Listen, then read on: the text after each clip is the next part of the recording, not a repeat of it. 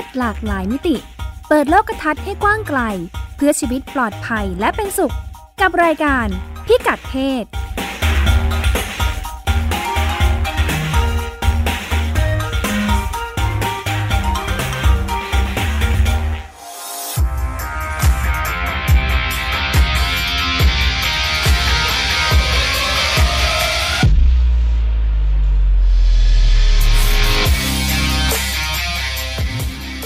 วัสดีค่ะ ต้อนรับคุณผู้ฟังเข้าสู่รายการพิกัดเพศนะคะ กับดิฉันรัชดาธราภาค และคุณพงศธรสโรธนาวุฒิค่ะ สวัสดีครับคุณผู้ฟังครับ เปิดรายการด้วยเสียง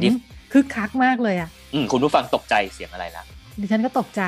อ่าคือคึกคัก มันคือเสีเสียยงงจากเกม เกม อ่า เกม มันเป็นเกม แสดงว่าวันนี้เราจะคุยกันเรื่องเกม เกมกับเรื่องเพศเหรอ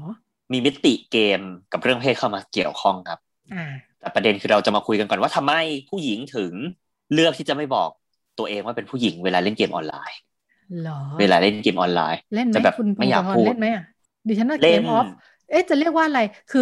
เกมเป็นเกมคอมพิวเตอร์ก็จริง แต่เราไม่ออนไลน์กับใครอืมเราเล่นของเราอยู่คนเดียว อันนั้นก็ไม่เรียกว่าออนไลน์ แต่ว่าทุกวันนี้มันมีเกมมือถือไงคุณรัชดามีไหมเอ่ยใช่เกใช่มมือถือเขาเขาก็มีให้อะอย่างเลือกนะว่าคุณอยากจะไปสัมพันธ์กับคนอื่นไหมจะให้แบบขอเพื่อนให้ต่อเอาเหรออายุให้หรืออะไรใช่ไหมแต่เราเนี่ยก็มีจะไม่ก็พยายามมีสัมพันธ์กับใคร คือกลัวกลัวจะอ๋อสัมพันธ์แล้วมันจะเลื้อเลื้อลังสนุกกันไปใหญ่ใช่ไหมเราก็พยายามเล่นครับผมด้วยเวลาอืมจำกัดอะไรอย่างนี้ใช่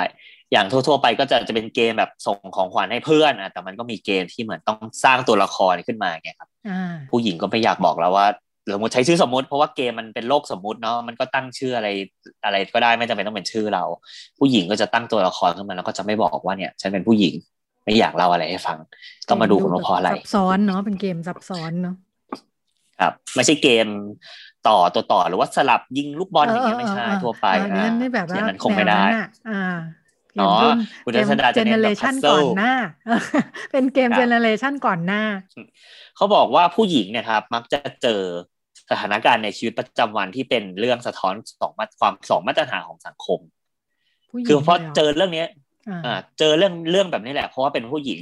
คืออาจจะไม่ถึงขั้นถูกทำร้ายร่างกายหรือว่าถูกข่มขืนถูกล่วงละเมิดทางเพศอย่างเงี้ยครับแต่ว่าเป็นสถานการณ์ทั่วไปที่คนส่วนใหญ่มักจะเจอ มักจะเจอทั่วไปอย่างเช่น ในต่างประเทศมันจะมีศัพท์คำหนึ่งเรียกว่า cat calling หรือว่าแมวเรียกเออเราก็งงเกี่ยวอะไรกับแมวไม่ไม่แต่ไม่ใช่แมวจริง ๆ มันหมายถึงการถูกแซวในที่สาธารณะครับในถนนสาธารณะสมมติเดินอยู่กลางถนนก็จะโดนวิดวิวอ่า บางประเทศคือวิดวิวหนักมาก บ้านเราก็อาจจะมีน้องน้องคนสวยอะไรอย่างนี้ อาจจะมีแซวแต่อาจจะไม่เห็นเป็นวัฒนธรรมหลักของประเทศไทย แต่เมืองนอกก็จะแบบวิดวิวไปไหนเออวันนี้ขาสวยอะไรอย่างเงี้ยครับ ก็จะมีเต็มไปหมดเขาบอกว่าอย่างเงี้ยทำให้ผู้หญิงรู้สึกตกใจ แล้วก็แปลกใจแล้วว่าทำไมต้องมาแซวแล้วทำไมคุณไม่ไปแซวผู้ชายบ้างทำไมไม่มีผู้ชายโดนแซวอย่างนี้เลยครับ ก็เลยเป็นที่มาว่าเอาเข้าจริงแล้วเนี่ยผู้หญิงนะครับ จะถูกจับตามองเรื่องเนื้อตัวร่างกายมากกว่าผู้ชาย ไม่ว่าสวยก็ตามไม่สวยก็ตาม หุ่นดีไม่ดีมีสิทธิ์ถูกแซวบนท้องถนนตลอด อันนี้เรายังหรือไม่แม้ได้กระทั่งการแต่งถึตัวง LGBT เนอะยังไม่ได้พูดถึงเลยก็อาจจะมีอืมสถานะอาจจะมีคล้ายกันที่จะเป็นเป้าหมายใช่ในการถูกจับตาใช่ก็จะถูกแซวหนักด้วยระดับหนึ่งในบางสังคม หรือหรือบางทีก็ถูกใช้ความรุนแรงก็มีครับอ่าแต่ถ้าเป็นผู้หญิงเนี่ยก็จะ เอาแล้วว่าเอาถูกถูกมองอะถูกถูกมองอะแต่งตัวแบบนี้ก็ถูกมอง แต่งตัวแบบนั้นก็ถูกมอง แต่งแบบไหนก็ถูกมองถูกแซวเต็มไปหมดเนี่ยครับก็เลยเกิดความอึดอัดใจอ่าแล้วก็มองว่าเอ๊ะทำไมผู้ชายถึงไม่โดนแบบนี้กับเราบ้างอ่าอันนี้เขารวบรวมเหตุการณ์ที่ผู้หญิงมักจะเจอในชีวิตประจำวันมาให้กับคุณรัชดาอย่างอันดับต่อมาคือผู้หญิงมักจะถูกเลือกปฏิบัติ ถูกทำหน้าที่เป็นผู้ดูแลผู้ให้บริการอ่าเขาบอกว่าในออฟฟิศเนี่ยก็จะถูกปฏิบัติเป็นเหมือนแม่บ้าน ถึงแม้จะเป็นพนักงานรับเงินเดือนก็ตาม ก็จะถูกมองว่าเป็นแม่บ้านต้อง สมมุติมีประชุมก็ต้องเตรียมขนมนมเนยเตรียมกาแฟแล้วบ้านเราไม่รู้เป็นหรือเปล่า หรือว่ามีแม่บ้านทำหรือว่าเป็นพนักงานใหม่อ่าอันนี้ไม่ไม่ไม่ไม่ไม่ไม่แม่นเรื่องข้อมูลที่ฉันชอบทอาจจะเป็นไปได้หมดนะชอบทำำชอบทำเป็นอะไรก็ไม่รู้ เป็นแบบชอบเตรียมขนมนมเนยในที่ประชุมเออเวลาประชุมอ่าแบบว่าจะคอยดูเอ้ยคนโน้นน้ำหมดไหมอะไรอย่างงี้ก็จะคอยเติมเติมเติมนะฮะชอบดูแล ใช่หรือว่ามือเที่ยงอย่างเงี้ย จะต้องจดว่าแต่ละคนจะกินอะไรอ่าแล้วใครต้องไปซื้อ ซึ่งส่วนใหญ่หน้าที่ตรงเนี้ยมักจะเป็นผู้หญิงทำเอออันครันี้บไม่ทเขาบอกเป็นผู้หญิงมักจะำต้องมาทปฏิบัติบางสิ่ง ไม่ปฏิบัติบางสิ่งำใช่นี่เออนี่ฉันก็จะต้องมาทำเออที่ไม่ผู้สงหญิสัยงเกี่ยวกับเรื่องเพศหรือเปล่าเนี่ยนี่พอพูดประเด็นนี้ขึ้นมาเลยนึกได้ไง อย่างแนวคิดดิฉันรู้สึกว่าเออแนวคิดในการที่ทำไมครัถึบงต้องไปลุกขึ้นกุลีกุจอทำให้ทุกคนเนี่ย คือจะรู้สึกอืมอืมว่าอืมอย่างเช่นในที่ประชุมอะ คือคนที่กำลังอืมประชุมอยู่อะเขาพูดอยู่อะ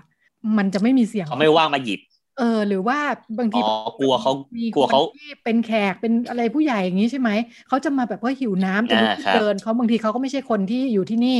เราก็ถ้าเป็นฐานะเจ้าอืมภาพอะอะเรามักจะดูแลว่า เออถ้าอ่าถ้าไม่มีคนดูอะเออเดี๋ยวเราดูให้แล้วก็ หรือว่าอย่างในกรณีที่อันนี้เรื่องอ่าเรื่องนานมาแล้วอ่า แต่ตอนนั้นเป็นเด็กๆ แต่อืมก็ทำโดยไม่คิดอะไรคือครับเป็นผู้ประสานงานรายการวิทยุนี่แหละ แล้วก็อ่าอืมจัดรายการเนี่ยเป็นแบบเบอร์หนึ่งเบอร์แบบหนึ่งอะหนึ่งพูดได้อะเบอร์หนึ่งของประเทศไทยอะคือเป็นผู้ใหญ่มือโปรมากเออครับมือแบบเบอร์หนึ่งอะจัดรายกงรายการสายข่าวเนี่ย คือดิฉันรู้สึกว่าต้องเติมน้ำอะเพื่อให้ให้แบบเขาพูดได้อะครับคือเรามีหน้าที่ทำทุกอย่างให้เขาพูดได้ตามสคริปต์ที่เราเขียนอะไรอย่างเงี้ยอืเอมอเพราะฉะนั้นจะทำแล้วก็เหมือนเป็น อ่าเป็นผู้ประสานงานต้องเตรียมความพร้อมให้หมดใช่อะไรที่แบบมันจะทำให้เขาพูดได้ตามนี้ในเวลานี้เนี่ยทำทุกอย่างโดยครับไม่ได้คิดอะไรเลย อืม ซึ่งก็ทำได้ไม่เป็นไร ไม่ได้คิดอะไรเลยใช่ไม่ได้คิดค่ะอะไร ก็มันมีคนบอกด้วยว่าถ้าไม่ทำอะจะเกิดอะไรขึ้นนะครับเขาบอกว่าถ้าผู้หญิงแบบไม่ทำอะทำไมมันต้องเป็นหน้าที่ฉันด้วยเหรอเออมันเหมือนมันก็เป็นหนึ่งในคนทาเลือกประชุมนะอยู่ที่เลือกได้หรือเปล่า อ่า ดิฉันคิดว่าครับมันอยู่ที่ประเด็นที่เลือกได้หรือเปล่า ถ้าไม่อยากอืมทำล่ะเขาบอกว่าป็นเลือกะรไม่หได้ อ่า ถ้าไม่ทำเขาจะมองว่าเห็นแก่ตัวอ่าอู้ทำไมไม่ค่ะทำอะอ่า เห็นแก่ตัวหรือเปล่า แต่ผู้ชายถ้าปฏิเสธแบบไม่ทำก็อาจจะถูกมองว่าเออสงสัยยุ่ง ต้องเตรียมประชุมหรืออะไร คือมันจะไม่ถูกคาดหวังให้ต้องทำหน้าที่นั้นในในห้องประชุมอย่างเงี้ยครับอืมอ่าทีนี้อันดับต่อมาก็จะถูกมองว่าผู้หญิงที่เข้าสู่สูงวัยนะครับ เป็นสิ่งที่สังคมมองนะครับ ผู้หญิงที่เข้าสู่สูงวัยต้องทำตัวเรียบร้อย ถ้ากากันเปรี้ยวซ่าจะถูกมองนินทาจากรอบข้างว่าเป็นเหยไม่หมด เขาใช้คำว่าไม่หมดนะเออแต่ในบริบทประเทศภาษาไทยก็ไม่ไม่ไม่รู้เหมือนกัน มนุษย์ป้า ผู้ชายจะถูกมองป้าเอ่อมนุษย์ป้าอาจจะว่ามีความเปรี้ยวซ่ายังเอ่อมีความไม่ใช่ตื่นตัวเรื่องเพศเอออ่อะยังอ่าหาไม่ใช่ อืม ไม่ใช่เอ่อความหมายเป็นภาษาของมนษย์ป้าของฝรั่งมันจะมีมันจะมีสองคำคือเป็นยายแม่มดกับยายเสือแม่เสืออะไรสักอย่างเนี่ยครับเป็น cougar เสือประเภทหนึ่งแต่ผู้ชายจะมองมองว่าเป็นแบบจิ้งจอกเงิน silver fox จิ้งจอกเงินดูแบบมีความเท่ หนวดเขาเป็นสีเงินอะไรอย่างเงี้ยครับ สีขาวดูแบบมีเสน่ห์ดึงดูดมีประสบการณ์เยอะอะไรอย่างนี้แต่ผู้หญิงจะมองว่า อุ้ยทำตัวไม่เหมาะสม อย่างนี้แทนอะถูกมองสองสองแบบไม่เหมือนกัน แล้วก็ถ้าแก่ตัวไปปุ๊บเนี่ย เป็นเจ้าคนนายคนปุ๊บอันนี้คืออย่างที่คุณรัชดาพูดเมื่อกี้เลยคือทำตัวเป็นคนแบบปอสซี่ก็คือทำตัวเป็นเจ้านายเงี้ยครับก็จะถูกมองว่ามนุษย์ป้าต้องการนู่นต้องการนี่ถูกลูกน้องมองไม่ดี ทุกน้องไม่ชอบอย่างเงี้ยครับแต่ถ้าเป็นผู้ชายปุ๊บก็จะถูกมองเป็นพวกบ้างาน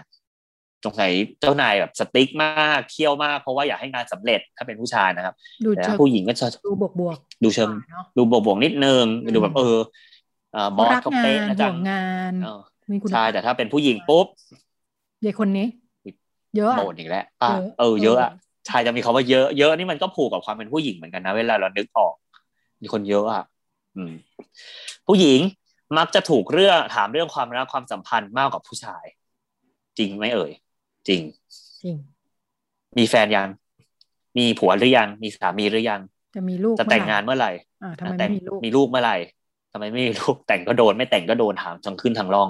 อืมเอ่อมีมีเสียงสะท้อนอันนี้เริ่มบ่นบ่อย ได้ยินคนบ่นบ่อย ได้ยินคนบ่นบ่อยจะถูกกดดันให้มีความสัมพันธ์คือคนจะสนใจเรื่องชีวิตส่วนตัวในเชิงความรักความสัมพันธ์มากกว่า เราพอไปนึกบ้างพอผู้ชายโดนอะไรบ้างก็อาจจะเป็นเรื่องการงานก็ได้ใช่ไหมฮะแต่ว่าจะไม่โดนเรื่องเพศ เรื่องชีวิตความสัมพันธ์กับคนอื่นไม่ก็มากจะไม่เหมือนกัน ก็ไม่ถ้าจะมากมีประเด็นก็เวลาเวลาสงสัย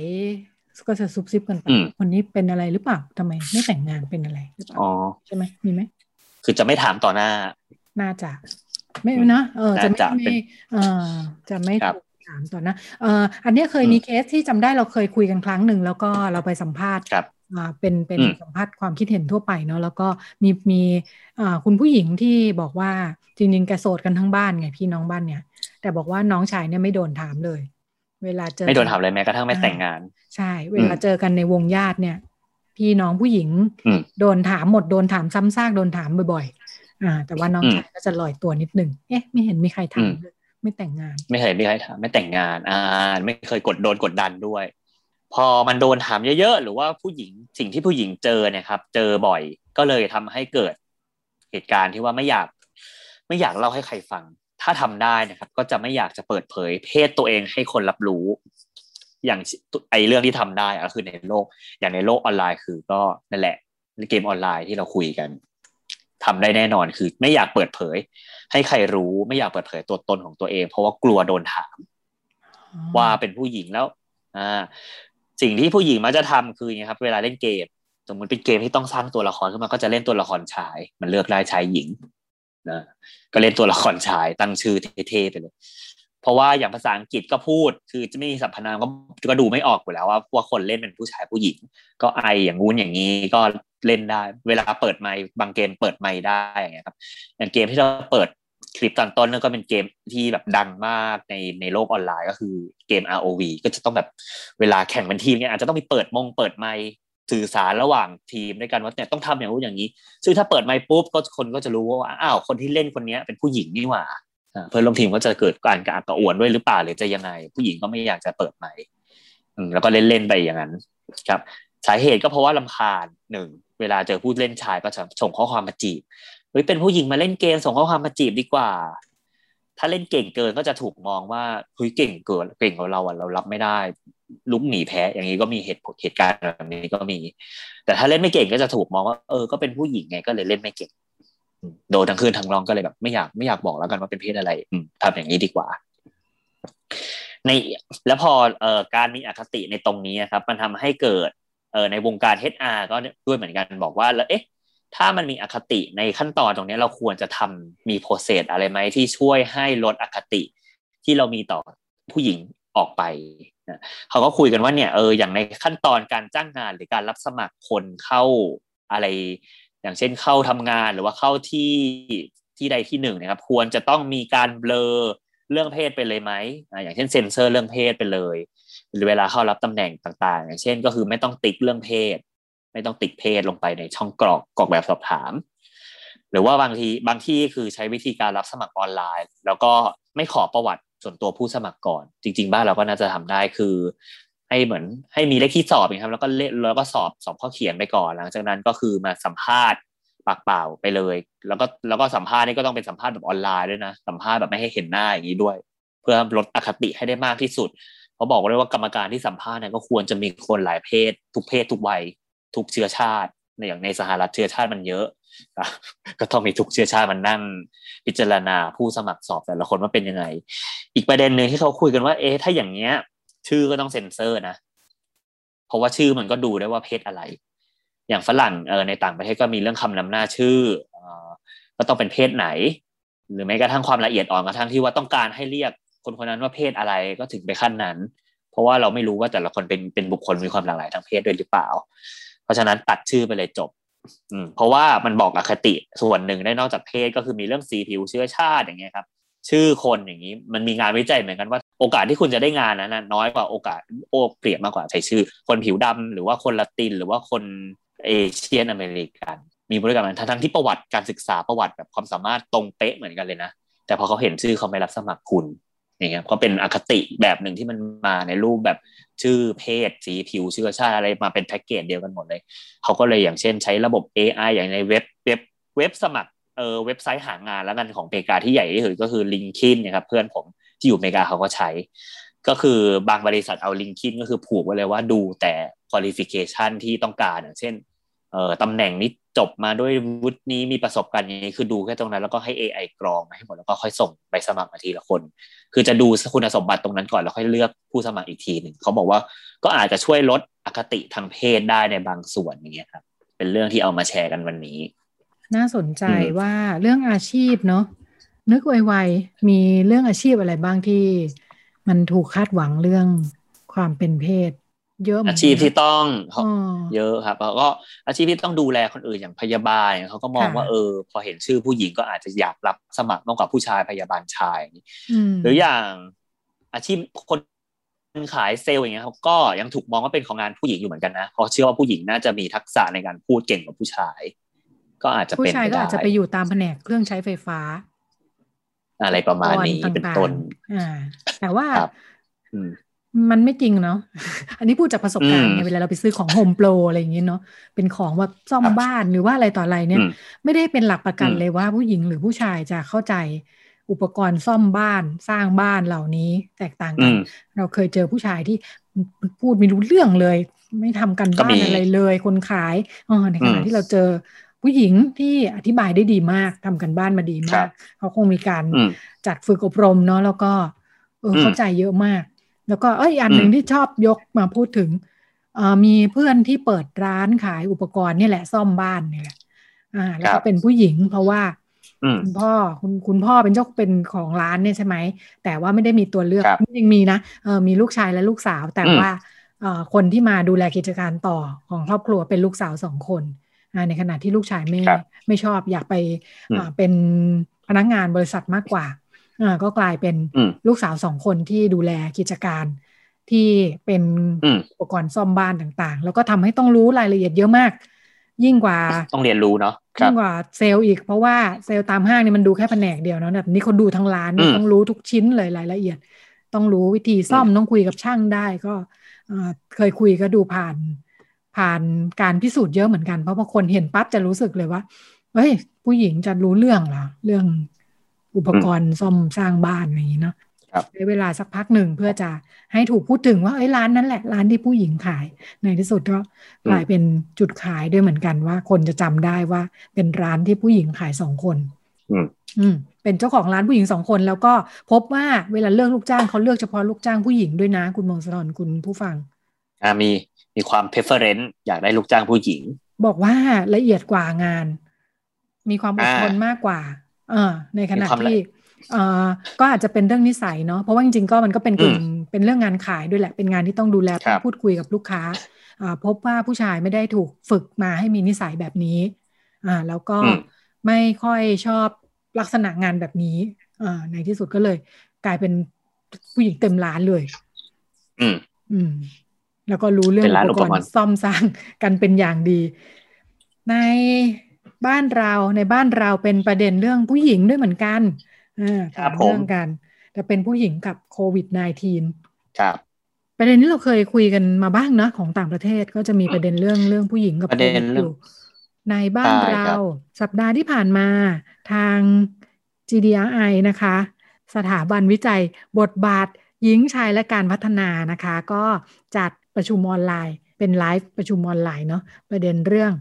โควิด -19 ผู้หญิงตายน้อยกว่า จุดจุดจุดแต่แต่อะไรคนที่มาพูดคุยให้ฟังมีทางสายผู้นำรายงานนะคะ แล้วก็ตัวแทนจากผู้หญิงชายแดนใต้ ก็มาคุยให้ฟัง เขาบอกว่าในช่วงโควิดเนาะถ้าเราดูข้อมูลเนี่ย ถ้าดูข้อมูลที่ที่ที่คุณหมอแถลงกันทุกวันเนี่ยนะ ของสบคใช่ไหมคะ ถ้าไปดูตัวเลขเนี่ย สังเกตเขาจะแยกเพศตลอดเนาะะเราจะเห็นตัวเลขแล้วก็ทางคุณเรืองละวีนะคะพี่ชัยกุลจากสถาบันนี่แหละ GDI เนี่ยบอกว่าลองไปดูสิตัวเลขลองไปรวบรวมดูเนี่ย จะเห็นเลยว่าตัวเลขที่เราดูกันทุกวันเนี่ยนะมันจะปรากฏชัดเลยคล้ายๆ กันหมดคือ ผู้ติดเชื้อเนี่ยหนึ่งในสามเป็นผู้หญิงนะคะ แล้วก็สองในสามเป็นผู้ชายสองในสามเป็นผู้ชาย รวมทั้งคนที่เสียชีวิตเนี่ย หนึ่งในสามก็เป็นผู้หญิงสองในสามเป็นผู้ชาย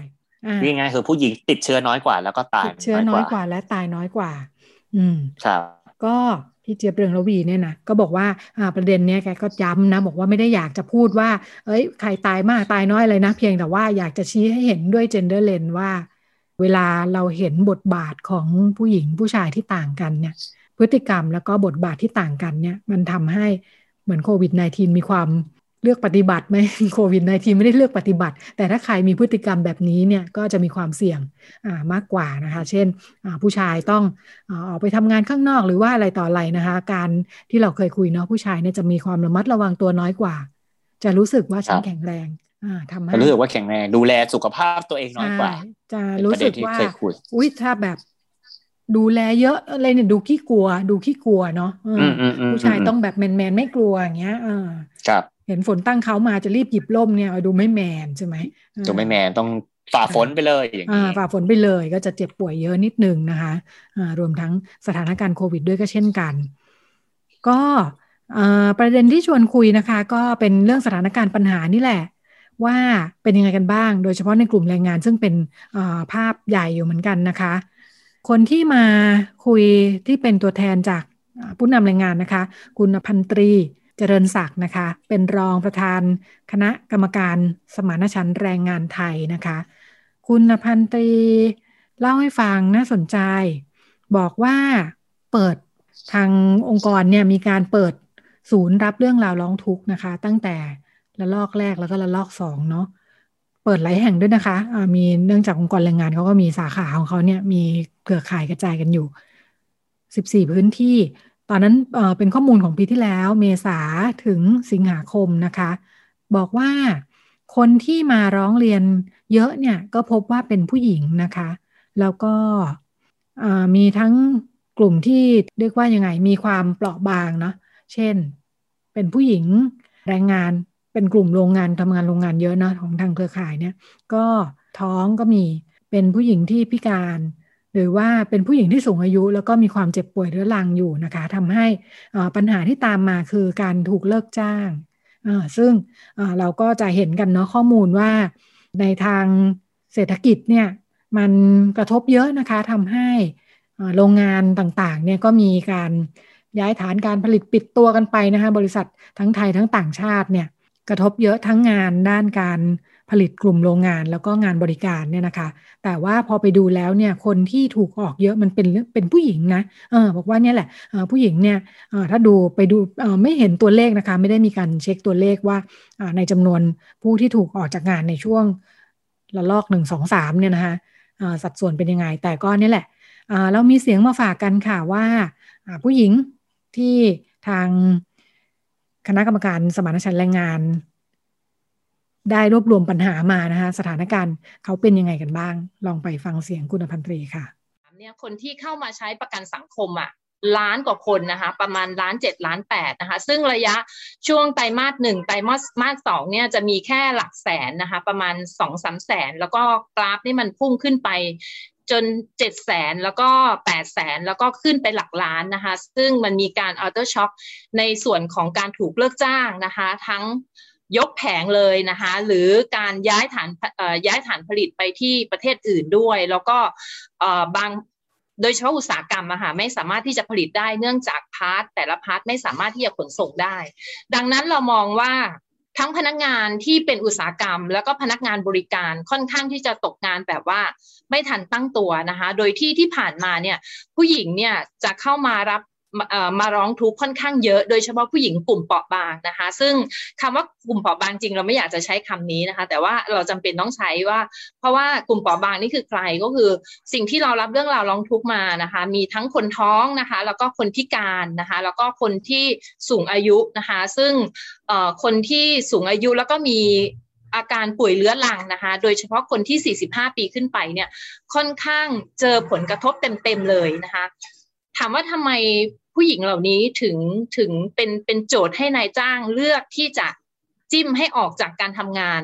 นะคะ จากที่เรารับเรื่องราวร้องทุกมาเนี่ย กลุ่มเหล่านี้จะเป็นกลุ่มแรกนะคะ ผู้หญิงจะเป็นกลุ่มแรกนะคะ ที่นายจ้างเนี่ยมองว่าจะต้องใช้โอกาสในเรื่องของเทคโนโลยีที่มันก้าวจะก้าวเข้ามาใน 4.0 เนี่ย แต่ เชื้อวิกฤตโควิดเนี่ยเข้ามาเนี่ยมันทำให้เร่งในเรื่องของการที่จะปรับโครงสร้าง นั่นหมายความว่าการปรับโครงสร้างโดยที่มีวิกฤตโควิด เข้ามาเนี่ยบริษัทหลายบริษัทก็ดูท่าจะไปไม่รอดเหมือนกันนะคะ ใช้โอกาสในช่วงนี้นะคะ เป็นการแจ้งเหตุสุดวิสัย จริงๆมันก็สุดเหตุสุดวิสัยจริงๆอะคะ่ะไม่ว่าจะเป็นงานภาคบริการอย่างเช่น ในส่วนของการบินที่จะต้องแบบหยุดการการบิน นะคะ โดยกระทันหัน แล้วก็ภาคอุตสาหกรรม หรืองานบริการอื่นๆ ก็จะต้องล็อกดาวน์อยู่ที่บ้านนะคะ โดยที่มันหลีกเลี่ยงไม่ได้นะคะ ดังนั้นเนี่ยผู้หญิงทำไมถึงเป็นโจทย์ให้ให้ถูกจิ้มออกนะคะ ที่ผ่านมาเนี่ยปีหกสามเนี่ยเราเห็นว่าคนท้องนะคะ แล้วก็คนพิการหรือคนสูงอายุ ไม่ได้ถูกเอ่อป้องป้องปกป้องคุ้มครองเนาะจากวิกฤตโควิด ครั้งนี้เลยนะคะ ทุกคนมีโอกาสในการถูกเลิกจ้างหมดนะคะเพราะอะไรเพราะว่าณสถานการณ์ที่พลังงานทดแทนที่จะเข้ามาทดแทนพลังงานคนเนี่ยเทคโนโลยีที่จะเข้ามา AI ที่จะเข้ามาเนี่ยมันเร่งให้ถูกเลิกจ้างรวดเร็วยิ่งขึ้นนะคะ เพราะนั้นเนี่ยนายจ้างมองว่าผู้ชายยังมีโอกาสในการที่จะเรียนรู้ในเรื่องของ machine ส่วนผู้หญิงโดยเฉพาะกลุ่มเปราะบางเนี่ยนายจ้างก็ถือโอกาสในการที่จะเลิกจ้างกลุ่มเหล่านี้ โดยกระทันหันนะคะ แล้วก็ในในส่วนนี้เนี่ยต้องยอมรับว่าแรงงานหญิงเนี่ยไม่มีการตั้งตัว ไม่มีเงินออมที่จะมาตั้งตัวในขณะที่ตัวเองถูกเลิกจ้าง ดังนั้นพอ aftershock ขึ้นมาเนี่ยบางบริษัทเนี่ยพันกว่าคนบางบริษัทสองพันกว่าคนก็คือถูกยกแผงเลยนะคะ ก็ปิดประกาศหน้าบริษัทเลยเช้ามาแต่งตัวไปทำงานก็คือ ถูกเลิกจ้างโดยอัตโนมัติเลยนะคะ ซึ่งที่ผ่านมาเนี่ยเราก็กฎหมายเราก็ค่อนข้างที่จะอ่อน เพราะว่าอะไรเพราะว่านายจ้างส่วนใหญ่เนี่ยอาจจะถือโอกาสไม่จ่ายค่าชดเชย แล้วก็ไม่บอกกับ ก็ทำให้เห็นปัญหาที่ชัดเจนอยู่นะคะ แล้วก็ไม่มีทางออกอยู่ประมาณหนึ่งด้วยเหมือนกันนะฮะบอกว่าผู้หญิงที่ออกไปเนี่ยยังไงก็น่าจะไปต่อไม่ได้แล้วแหละใน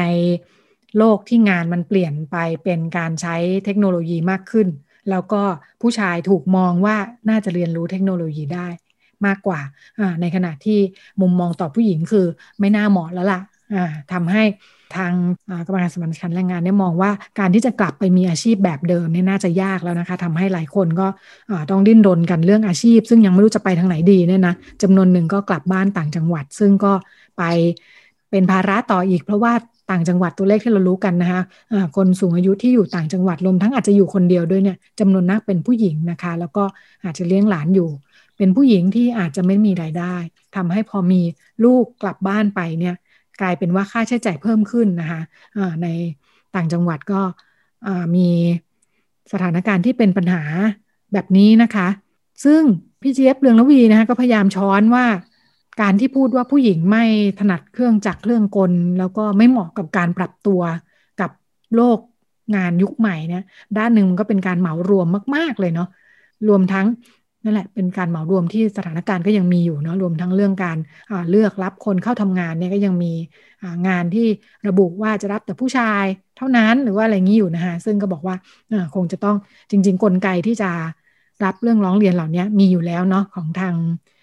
ตาม กฎหมายที่ออกมาใหม่เนี่ยก็คงจะต้องใช้กลไกที่มีอยู่ให้เป็นประโยชน์นะคะเพื่ออรับมือกับปัญหาเหล่านี้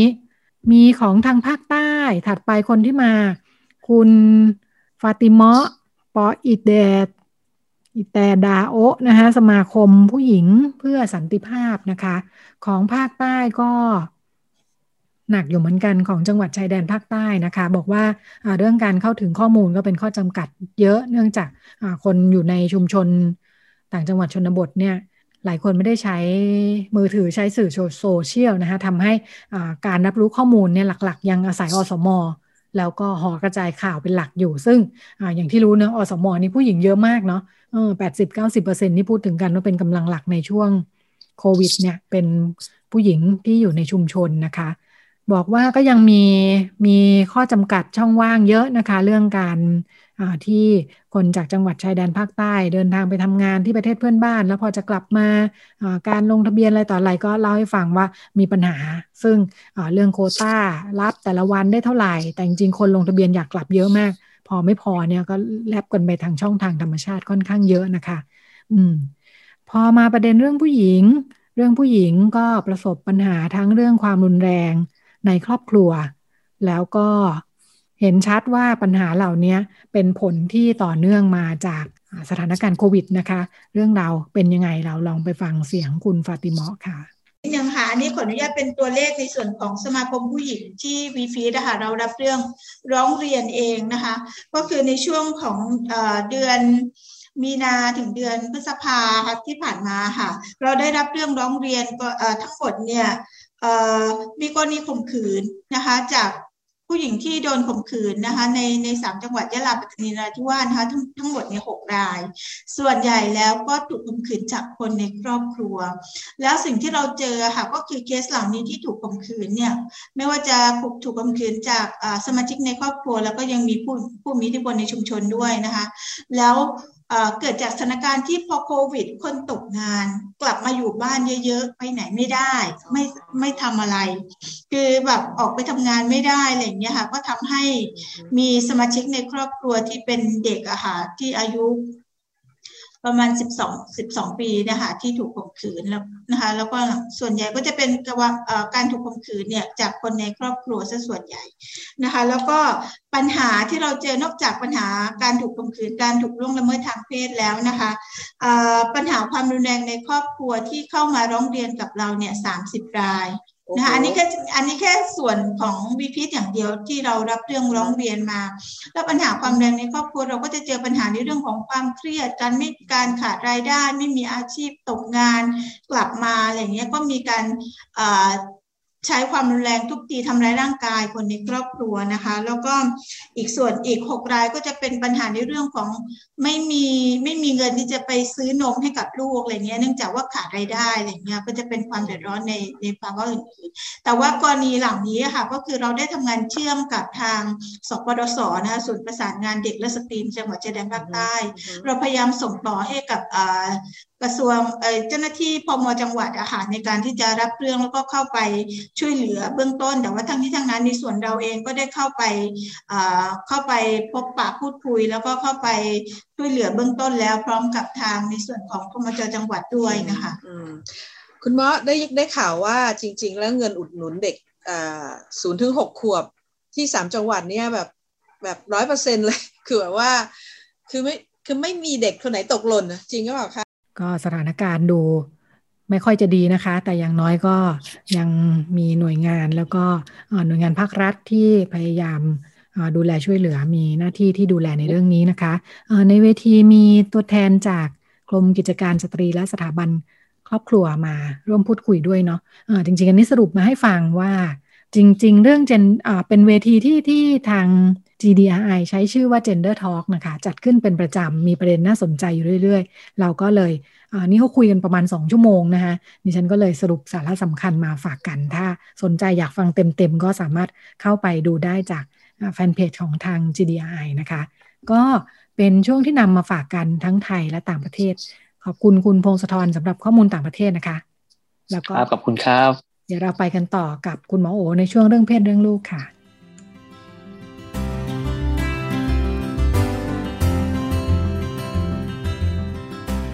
เรื่องเพศ เรื่องลูก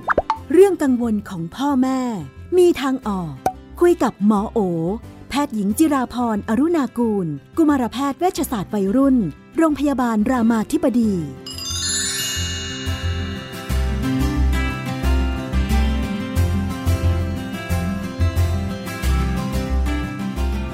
ในช่วงเรื่องเพศเรื่องลูกเราก็อยู่กับคุณหมอโอนะคะ สวัสดีค่ะ ค่ะ สวัสดีค่ะพี่นุ่น สวัสดีท่านผู้ฟังค่ะ ค่ะ วันนี้ก็มาพบกับประเด็นปัญหาของครอบครัว บอกว่าครอบครัวนี้มีลูกสาวนะคะ อายุ 11อ้วนมาตั้งแต่เด็ก ๆ แล้วนะคะ ตอนนี้เริ่มจะเป็นวัยรุ่นแล้ว รู้สึกว่าลูกเริ่มจะกังวล เรื่องความสวยความงามนะคะ แต่ว่าดูเหมือนพยายามลดน้ำหนักทำไมยิ่งลดเหมือนยิ่งกิน อืม ตอนนี้ก็เลยมาปรึกษาว่าลูกมาปรึกษาว่า กินยาลดความอ้วนได้ไหม ห็นเพื่อนเขาสนใจกินกัน ยาลดความอ้วนสำหรับเด็กอายุสิบเอ็ดได้ไหม แล้วก็ทำยังไงดีเป็นอะไรที่ทำให้ลูกไม่สามารถลดน้ำหนักได้ อย่างเป็นเรื่องเป็นราวค่ะ ก็อันดับแรกคืออ่ายาลดความอ้วนสำหรับเด็กสิบเอ็ดขวบไม่แนะนำนะคะ คืออ่ายาลดความอ้วนเนี่ยเอาจริงคือมีหลายสูตรหลายแขนงมาก แต่ว่าสำหรับเด็กที่กำลังหนึ่งคือ เป็นวัยที่กำลังเจริญเติบโตนะคะ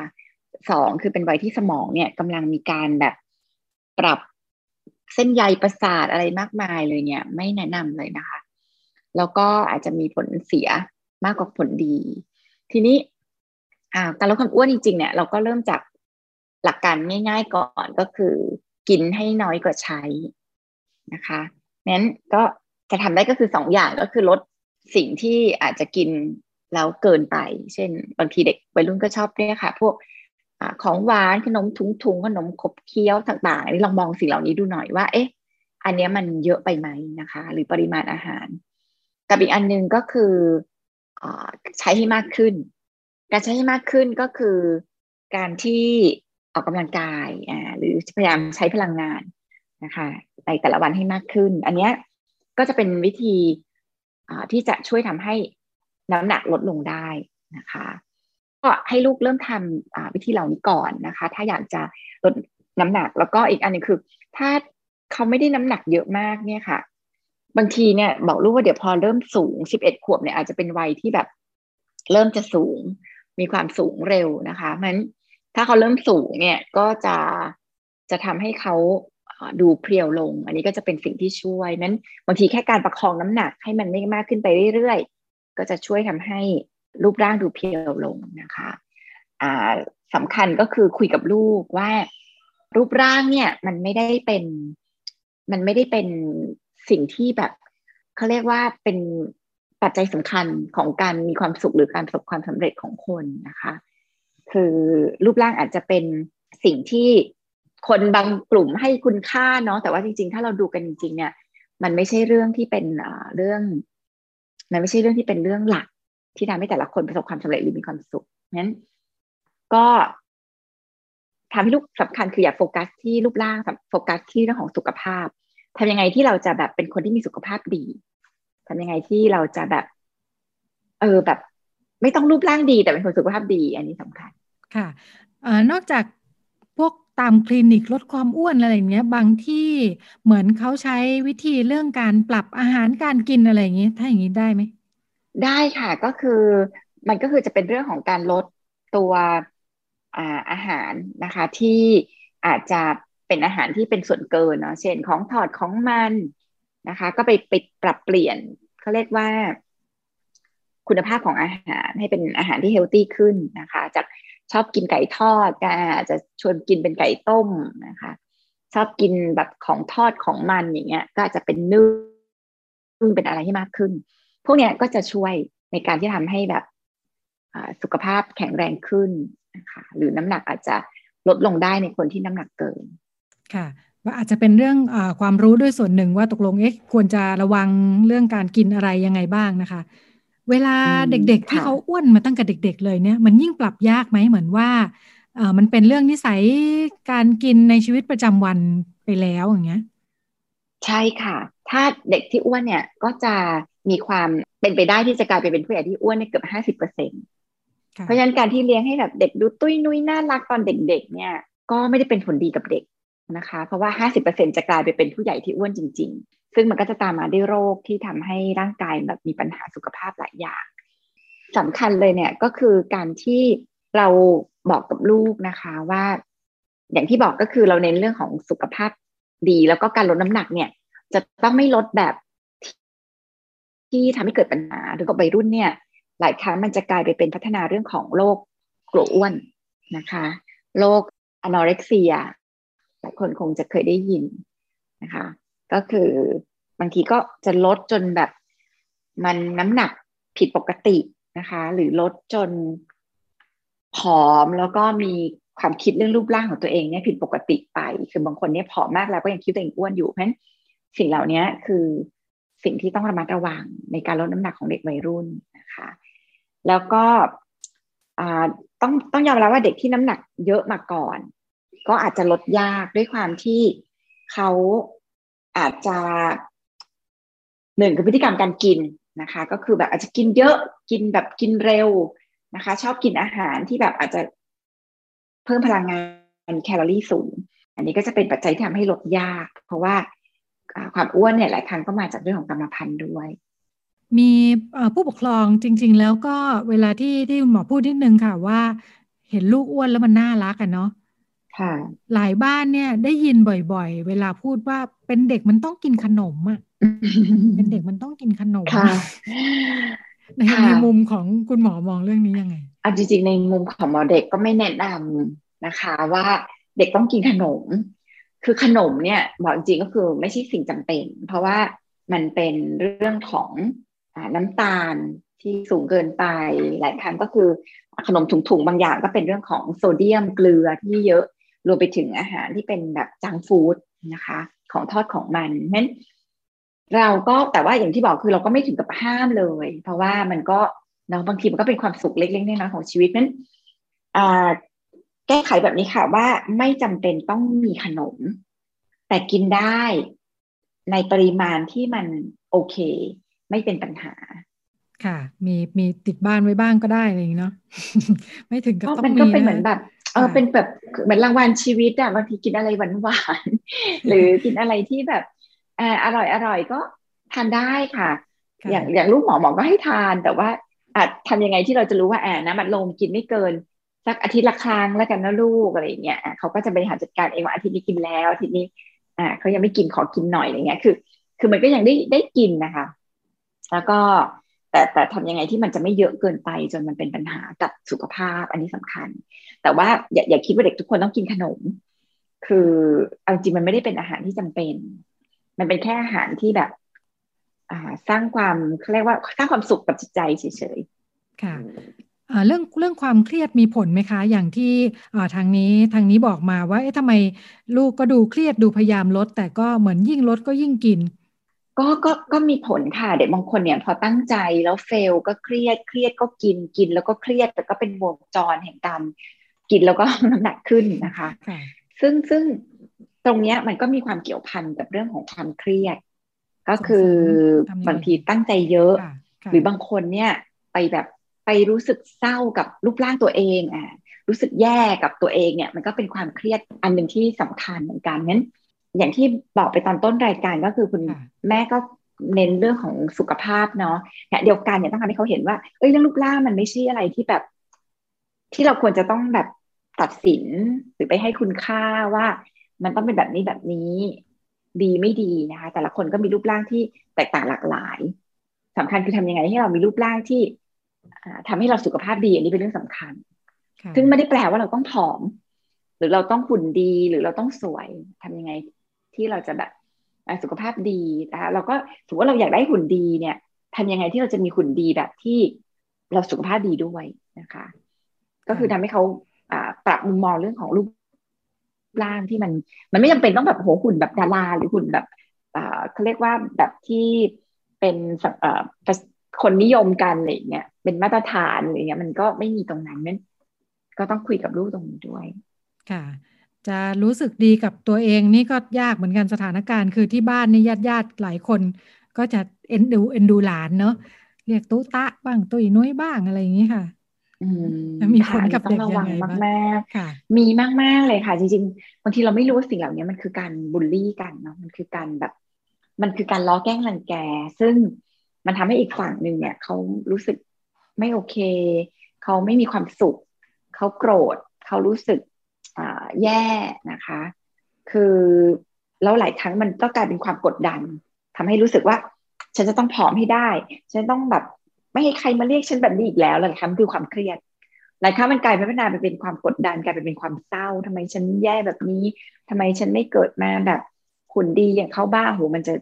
กลายเป็นโหเป็นปัญหาทางสุขภาพจิตอื่นๆมันซึมเศร้าเป็นอะไรได้นั้นการเรียกแบบนี้ค่ะ ไม่ได้เป็นประโยชน์อะไรกับใคร ไม่ได้เป็นประโยชน์ตัวเด็ก เด็กอาจจะมีความสึกฮึดอยากจะลดน้ำหนักแต่มันก็ทำไปด้วยความเครียดกดดันแล้วมันสุดท้ายทำให้การลดน้ำหนักตรงนั้นเนี่ยไม่ประสบความสำเร็จด้วยซ้ำเพราะเครียดไปก็กินไป อย่างที่คุยในตอนแรกนั้นก็แนะนำว่าให้เลิกนะคะ ไม่มีความจำเป็นไม่เป็นผลดีกับเด็ก แล้วก็เราไม่มีหน้าที่ที่เป็นผู้ใหญ่ที่ไปสนุกบนความทุกข์ของเด็กเนาะซึ่งนั่นก็ไม่ได้เป็นผลดีกับกับกับลูกหลานเราจริง ๆ นั้นก็แนะนำว่าควรจะควรจะหยุดเรียกเขาด้วยสรรพนาม หรือคำเรียกที่ไม่ ไม่เป็นการเคารพกัน หรือทำให้เกิดการบูลลี่กันค่ะขยับไปอีกบ้านหนึ่งซึ่งปัญหายังดูใกล้เคียงกันอยู่นะคะ อันนี้คือคุณแม่บอกว่าคุณแม่ก็ยังสาวอยู่รักการออกกำลังกายมากตกเย็นก็จะไปวิ่ง หันไปปุ๊บ ลูกชายอายุสิบห้าอ้วนอ้วนขึ้น อ้วนขึ้น ชอบเล่นมือถือเด็กยุคใหม่เนาะอ่าก็จะไม่ค่อยมีกิจกรรมข้างนอกก็จะชอบนั่งเล่นมือถือ คุณแม่ก็จะชวน บอกว่าออกไปออกกำลังกายด้วยกันตอนเย็นๆ ก็ไม่ยอมไป บอกว่าไม่เอาอายไม่อยากไปกับแม่อืมโตแล้วแล้วก็นั่งเล่นมือถือต่อไปทำยังไงให้ลูกขยับได้บ้างคะแบบนี้ ก็ไปลดเวลามือถือก่อนเลยค่ะ อันนี้เป็นอันที่สำคัญมากๆตามใดที่มือถืออยู่ในมือได้แบบที่ไม่มีเวลาจำกัดเนี่ย สุดท้ายแล้วมันจะจบลงที่การเล่นมือถือ เพราะว่าเป็นอะไรที่เด็กสนุก มีความสุข แก้เหงา ได้เล่นกับเพื่อนได้เจอเพื่อนมันกลับไปแก้ปัญหาการตั้งกติกาเรื่องการเล่นหน้าจอก่อนนะคะ ว่าแต่ละวันเล่นได้ไม่เกินเท่าไหร่ รวมไปถึงก่อนจะได้เล่นหน้าจอเนี่ย ก็ต้องทำสิ่งที่ต้องต้องทำก็คืออการบ้านงานบ้าน แล้วก็การออกกำลังกาย อันนี้เป็นอันที่เหมือนเราต้องสร้างข้อตกลงอันนี้เป็นข้อตกลงของบ้านเลย ว่าจะเล่นหน้าจอเนี่ย ก็ทำสิ่งเหล่านี้ก่อน ก็คือทำหน้าที่ที่ต้องทำก่อนนะคะ เพราะว่าไม่อย่างนั้นเนี่ย ทุกอย่างจะไปจบที่หน้าจออย่างเดียว แล้วเด็กก็จะ ไม่ไม่ไปทำอะไรทั้งนั้นไปกับแม่ก็อาย ไม่อยากไปเพราะโตแล้วเนี่ยแต่ว่าถ้าเกิดให้เขารู้ว่าอันนี้เป็นกติกา แล้วเขามีพื้นที่ในการเลือกของเขาเอง เช่นเขาจะเดินคนเดียวก็ได้ไม่อยากไปกับแม่นะคะ แต่อย่างน้อยเขาได้ลุกออกไปเดิน แล้วก็อ่าอีกอันหนึ่งก็คือการมาสร้างเขาเรียกว่า แรงบันดาลใจที่ทำให้เขาอยากลดน้ำหนักนะคะ คุยกับเขาถึงปัญหาที่มันอาจจะเจออยู่ตอนนี้เนาะว่า ตอนนี้พอน้ำหนักเกินเนี่ย มันมีปัญหาอะไรบ้างคือบางทีหมอก็จะชอบชวนเด็ก ๆ คุยว่าสมมติเนาะอยู่ดีๆ ไม่ต้องทำอะไรเลย แล้วก็มีคนแบบมีคนมาเสกให้พอเลยว่าอยู่ดีให้ผอมลงเนี่ยเอาไหมเด็กก็จะตอบว่าเอาแล้วเราก็ค่อยคุยว่าทำไมอะการผอมลงเนี่ย มันดียังไงเขาก็จะตอบเลยว่า ไม่เหนื่อยเวลาวิ่ง หาเสื้อผ้าใส่ง่ายอย่างเงี้ยพวกนี้ค่ะจริงๆเด็กเขารู้อยู่ละเขามีจริงๆเขาก็อยากผอมแหละเพียงแต่บางทีมันก็รู้สึกท้อสิ้นหวังรู้สึกว่าทำไปทำไม่ได้หรอกนั้น มันก็เลยทำให้เขาทำสิ่งที่ตั้งใจได้ยากเพราะฉะนั้นเราชวนเขาคุยเหล่านี้ให้เขาเห็นถึงปัญหาทำให้เขามีแรงจูงใจนะคะ ว่า เออเนี่ย มันน่าจะต้องทำเนาะทำแล้วมันดียังไง แล้วก็ทำให้เขาเห็นแผนอ่าทำยังไงได้บ้าง อาจจะเริ่มจากวันไหน ออกกำลังกายเดินสักเท่าไหร่ดีอย่างเงี้ย ก็จะทำให้เขาเริ่มเริ่มที่จะรู้สึกว่ามันอยากทำมากขึ้น แต่ประเด็นเนี่ยหลักๆมันคือ การออกกำลังกายมันเหนื่อยค่ะ มันไม่สนุกเท่ากับการเล่นหน้าจอเพราะฉะนั้นตราบใดที่เวลาหน้าจอมีไม่จำกัด ไม่มีกติกาอะไรในการเล่นเนี่ย มันจะไปจบที่หน้าจอ ให้แม่ชวนยังไงก็ไม่ไป เพราะมันสนุกไม่เท่า อายุสิบห้าแล้วนี่ยังไหวไหมคะเนี่ย ในแง่ของการตั้งกฎกติกาแบบนี้ ไหวค่ะ ยังไงก็ไหวยังไงก็เป็นเรื่องที่เราต้องซีเรียสคุยกัน ประเด็นคือพ่อแม่เนี่ย ชอบคิดว่า ลูกเป็นคนตัดสินใจลูกจะเล่นนานเท่าไหร่ แล้วก็คิดว่าการเล่นหน้าจอเนี่ยเด็กก็เป็นคนคุมตัวเอง เราก็ใช้ปากพูดไปเรื่อยทำไมยังไม่เลิกอีกอะไรเงี้ยซึ่งจริงแล้วเนี่ยเป็นสิ่งที่เด็กทำได้ยากมาก เพราะว่าสมองของเขาเนี่ยเป็นสมองโดยเฉพาะวัยรุ่นตอนกลางเนี่ยเป็นสมองของการใช้สมองส่วนอารมณ์ทำงานเป็นหลักมัน อะไรที่สนุก อะไรที่มีความสุขอะไรที่ฟินเนี่ยเขาก็จะอยากทำมันก่อน เขาก็จะอยากทำมันมากกว่าที่จะไปใช้สมองส่วนเหตุผล ซึ่งมันยังพัฒนาได้ไม่ดีในช่วงวัยรุ่นตอนกลางเพราะฉะนั้นสมองส่วนเหตุผลควบคุมตนเองเนี่ย เป็นอะไรที่พ่อแม่ต้องเข้ามาช่วยเพราะฉะนั้นก็แนะนำว่ายังไงก็ยังต้องสร้างกติกากับลูก อย่าคิดว่าสายเกินไปเพราะถ้าเกิดพ่อแม่คิดว่าสายเกินไปเนี่ยแปลว่าเราทำอะไรไม่ได้อีกแล้วนั่นจากนั้น จริงๆ ถ้าถ้าเป็นเรื่องเป็นเรื่องวินัยการควบคุมตัวเเองเยอะเหมือนกันใช่ไหมคะสร้างใช่แล้วจริงๆมันเป็นเรื่องที่ต้องสร้างตั้งแต่เด็กอ่าใช่ไปไปทไปจัดการตอนวัยรุ่นไม่ง่ายค่ะ แต่ก็ไม่ได้แปลว่าทำไม่ได้สำคัญคือพ่อแม่จริงจังกับมันแค่ไหน พ่อแม่เอาจริงเอาจังกับสิ่งที่เราซีเรียสหรือเราพูดกับลูกหรือเปล่า เด็กรู้ไหมว่าเราคือคนที่เฟิร์มจริงๆ ไม่ใช่พูดไปอย่างนั้นแหละ แต่สุดท้ายก็ทำอะไรไม่ได้ จัดการอะไรไม่เห็นได้เลยเนี่ย อันเนี้ยเด็กก็จะเชื่อถือเราลดลงเรื่อยๆเขาก็จะเห็นว่ากติกานี้ก็คือกฎของฉันเอง เพราะว่าแม่ก็ทำอะไรไม่ได้หรอกอ่าอันนี้ต้องกลับมาคุยกันถึงเหตุผลว่าทำไมเราถึงกังวลเรื่องนี้ เราเป็นห่วงอะไรเขาเราอยากให้มันปรับเปลี่ยนไปเป็นยังไงบ้าง อันนี้ก็เป็นเรื่องที่ยังต้องคุยกับลูกค่ะ มีคนบอกว่าเราเนี่ยชอบเลี้ยงดู ลูกหลานกันแบบปล่อยให้สบายสบายชิวๆตอนช่วงเด็ก ๆอะเพราะรู้สึกว่าแบบเป็นเด็ก ๆ ก็ก็ให้สบายๆเนาะใช่แล้วเราก็มักจะมาพยายามควบคุมสร้างวินัยกันตอนเขาเป็นวัยรุ่นตอนเขาเป็นวัยรุ่นใช่จริงๆต้องทำสิ่งที่กลับกันก็คือสร้างตั้งแต่เด็ก ให้เขารู้จักที่จะควบคุมตัวเอง รู้หน้าที่รู้ว่าอะไรต้องทรู้ว่ากติกาคืออะไร สามารถหยุดตัวเองกับ สิ่งที่กำลังสนุกกับสิ่งที่กำลังมีความสุข แต่ว่าลุกขึ้นมาทำสิ่งที่ต้องทำเนี่ย อันนี้เป็นสิ่งที่จะฝึกได้ง่าย ๆ มาก ตอนที่เขายังเด็ก แต่ว่าถ้ามาฝึกตอนวัยรุ่นก็จะเหนื่อยเยอะ เพราะว่าส่วนหนึ่งมันก็กลายเป็นสมองส่วนลักษณะนิสัยของเขาไปแล้วนะคะค่ะอีกอันหนึ่งก็คือพอความสัมพันธ์หลายครั้งกับลูกวัยรุ่นเนี่ย มันก็มีความสัมพันธ์ที่มันอาจจะแบบ หลายบ้านมันก็ไม่ลงรอยนะแม่วัยทองลูกวัยรุ่น ว่ากันไปว่ากันมาใช้อารมณ์ใส่กันงั้นบางทีมันก็ไม่ง่ายที่จะมาตั้งกติกาอะไรกันในขณะที่ความสัมพันธ์ยังไม่ดีงั้นอาจฝึกตั้งแต่เด็กเนี่ยจะดีกว่า เป็นสิ่งที่สวนสวนทางกับความเคยชินของการ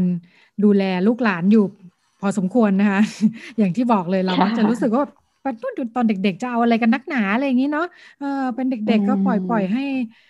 สบายๆไปอะไรอย่างนี้ เออก็ดูสงสารไหมเป็นเด็กต้องมาแบบฝึกวินัยอะไรอย่างนี้เนาะจริง ๆ เด็กเขาไม่รู้สึกว่ามันเป็นการฝึกวินัยอะไรแบบนั้นเขาก็รู้สึกว่าเออนี่มันก็เป็นเรื่องที่แบบต้องทำควรทำเสร็จว่าเราฝึกเด็กประถมอะไรเงี้ยมันก็ง่ายกว่าการเรามาฝึกเด็กมัธยมนะคะค่ะเพราะว่าด้วยความเป็นเด็กเนาะมันก็ไม่ได้มีไม่ได้มีอะไรยาก ค่ะงั้นก็ฝืนฝืนความเคยชินนิดนึงนะคะ ผู้ปกครอง จะได้โตขึ้นแล้วจะสบายด้วยกันทุกฝ่ายนะคะ ก็เป็นเรื่องราวที่ค่ะนำมาฝากกันในช่วงเรื่องเพศเรื่องลูกนะคะ แล้วก็ดิฉันกับคุณหมอโอลาคุณผู้ฟังไปแล้วค่ะวันนี้หมดเวลาแล้วพบกันใหม่สัปดาห์หน้า สวัสดีค่ะ ค่ะ สวัสดีค่ะ